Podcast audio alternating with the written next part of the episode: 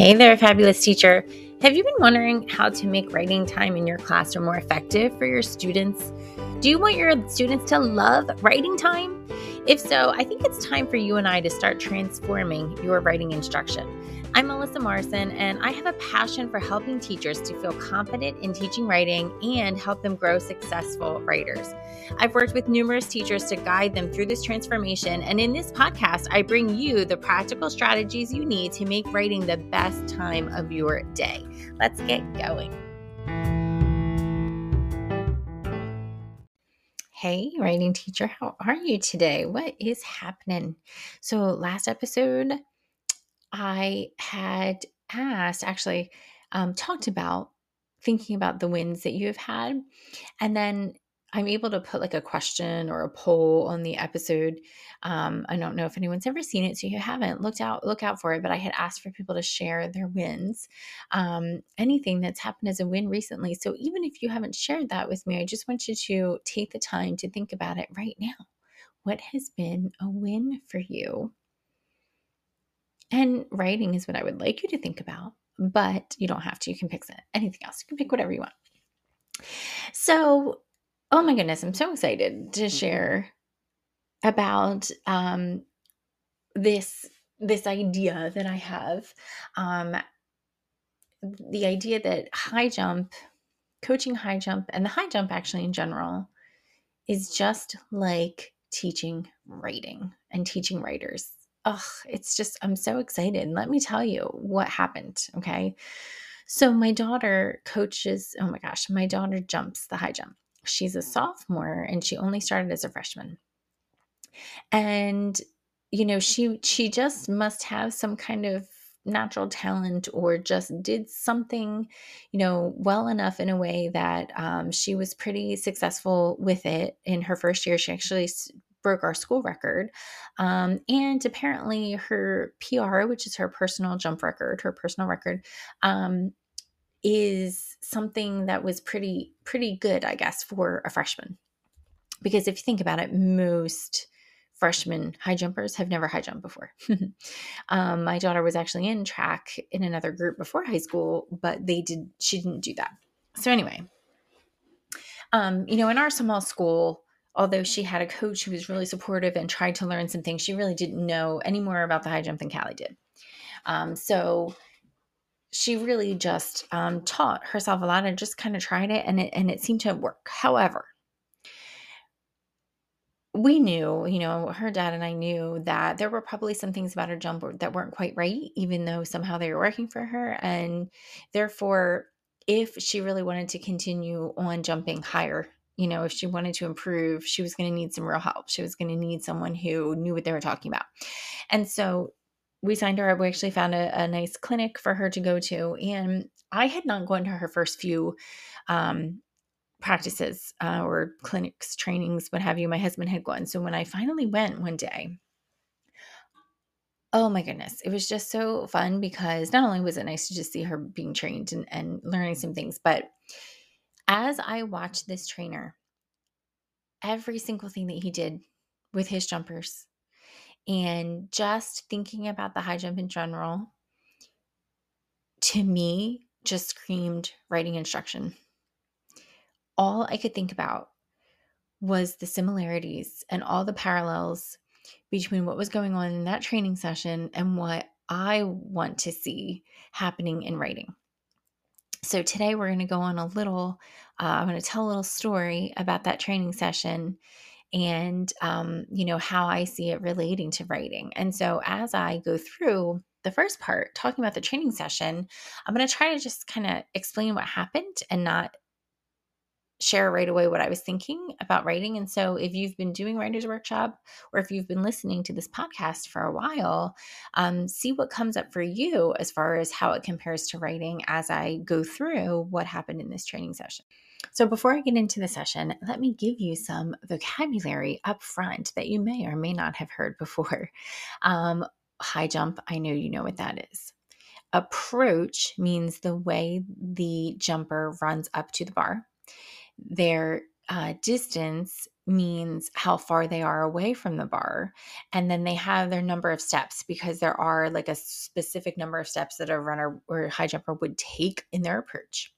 The takeoff is at is the point where they get right in front of the bar and they do their jump up um, the standards are the poles on either side um, of, you know, kind of like the mat where the bar that the bar sits on. I've already said personal record, PR, which is like a track term, track and field term, I suppose, or I don't know, maybe use it for a lot of things. I've, I've never had a PR for anything. Um, I think that might be it. Okay.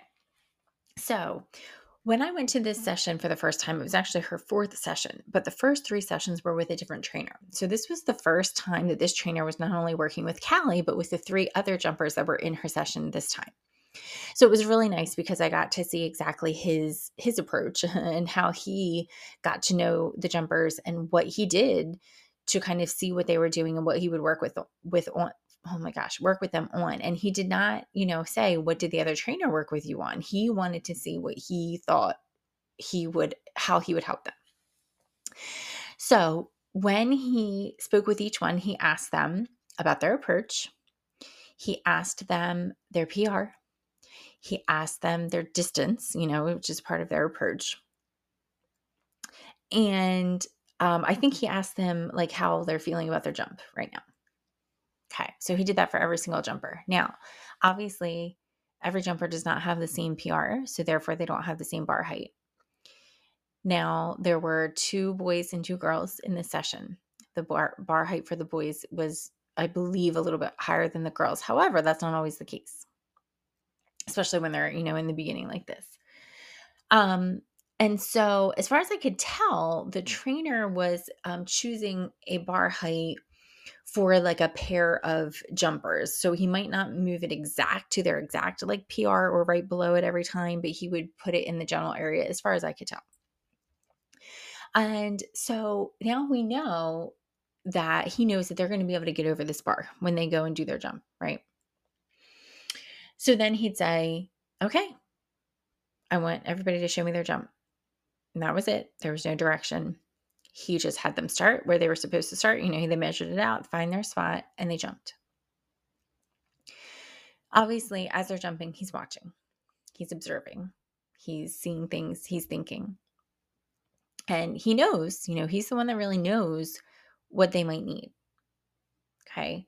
So after they jumped right away, and I'll, you know, speak for Callie first, that he said, okay, actually the very first thing was he thought her distance needed to be further. He said you're not really getting the speed that you need. Have you ever tried at this distance whatever it was.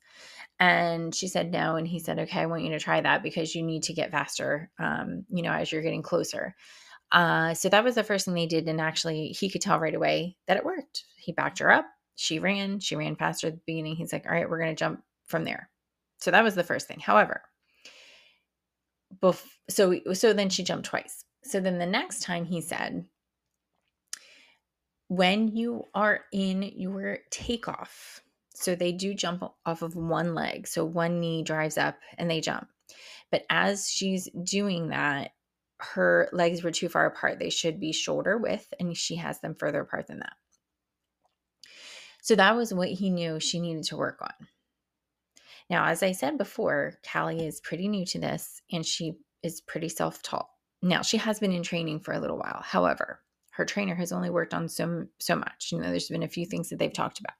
So I'm almost certain there are quite a few things that Kelly needs to work on. And actually, throughout the rest of the training, I heard more things that you know she he might have mentioned to her um like i think at one point he even said your arm's not really where i want you to be but that's okay we're going to work on your legs right now so after he show he told her that. He then said here this is i want to show you. And he stood in front of the bar and he showed her where his feet were and he had his legs shoulder width apart and then he asked her to do that. Oh i would just love to hear what some of you are thinking about what is making you think of writing you know what has come to mind if anything about writing instructions so far. I would love to know but i i I can't because I, I can't talk to you. Um, but I'm going to, I'm not going to say anything yet. I'm going to move on just a little bit, and then we're going to recap some of the the, the moves that we um, have seen that that I'm telling you about that the trainer had made. So first of all, I just want to share that you know as um, they always kind of took turns. So like if if Callie was working with him for a little bit, and then they would bring up you know two other jumpers and and he would work with he would bring up two other jumpers and work with them or the girls would go and then the boys would go. So i you know it wasn't um just callie for you know a, a long amount of time. So i was able to see other things that he worked on with the other jumpers. And there was one jumper who the trainer had talked to him about something about his form um i, I want to say it was the where his head was when he went over the bar. However, after a couple of jumps had gone on and the coach noticed that he just wasn't being consistent in his approach. As I said before, they're supposed to speed up when they get to the bar. And he wasn't always doing that. And, you know, it was something I think that they had gone over before, but the coach stopped talking about his head and his head placement and started to talk about that. And he actually kind of talked to him about it more of this like you got to get your head in the game. You know, you got to you got to be ready every single time and you got to be consistent and you got to get that under your belt, right? So it was almost more of a an attitude kind of thing or just like a thinking kind of thing that had to do with this approach to his jump. Because I'm sure we know when it comes to athletics, it's not just about the physical part, it has to be about the mental part as well. And so, you know, the trainer kind of felt as though the mental part for him wasn't there right now. Um, and that was affecting the physical part. That was really interesting to me, and I can't wait to share why. Um, so let's just kind of recap for a minute. The coach talked to the players, the players, the jumpers from the beginning because they knew nothing about them. So he asked them some things. He got to know some information by talking to them and by asking them a few things. He found out their PR, which was super important because that's the level, that's the height of the bar. He had to know that. Think about why. Why does he have to know that? What if he just picked it for everybody. Think that would work? Um, so then he got the information he needed about the approach, their distance, their steps, their PR. Then, without any direction, he watched. He said, Go do it. You do you, right? You do your jump. Let me watch. And he did. He observed. He looked at everything after also talking to them. And he then made a decision. And his decision was not the same for every jumper. His decision was the one that he thought was most impactful. The ba- the basics for them, like right, what's most foundational for their jump and for them to improve, what do they really need to do right now to make their jump better and to increase that bar height? I also notice that when he decided this and showed it to them, you know, he demonstrated it in some way. This is what it looks like. This is what it feels like. This is when it should happen. Let me show you. Let me show you again using a picture, model, my example. Watch him when he jumps. Look at it. You know, that could have been another thing he could do. And then he got right into, you know, having them try. At no point did these jumpers really stop jumping. Okay. Callie for a little bit stood there and saw the the stance, but that was it. You know, they jumped. And they jumped again and they got feedback and they jumped again. And so I missed that part, right? The feedback. So he demonstrated, he showed, they tried, they they tried it out, they practiced it and then he gave feedback. Mm, that's not quite there yet. Or, yes, you got it. And then he decided should I demonstrate it again? Should I show it in a different way? Should they change up the way they're, you know, trying this? What should I do? And then he decides, and then you might show them, and then they try it again.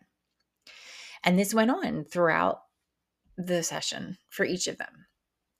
But as I said, they each had something different different that they were working on. And for one of them, it wasn't even the physical part exactly. So that's a little bit of a recap.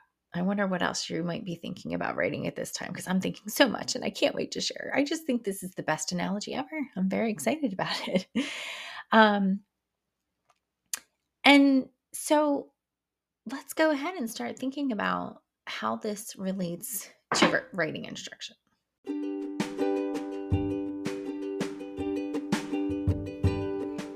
Hello again, writing teacher. I am so glad that you are listening. And if you do enjoy the podcast, if you wouldn't mind taking a moment, wherever it is that you do listen, to go ahead and do a review and let people know what's so great about it. I would love for more teachers to be able to get some learning about writing from this podcast. If you're interested in any further information, you can find me in a couple of places. One is YouTube, Melissa Morrison. I have a lot of videos there for you to to help you with writing instruction. And then also on Facebook, I have a Facebook page, Teaching to Transform LLC, and a Facebook group where you can learn more from me and chat with other teachers. It is called Transform Writing K through 8, and I would love to see you there. Have a great day.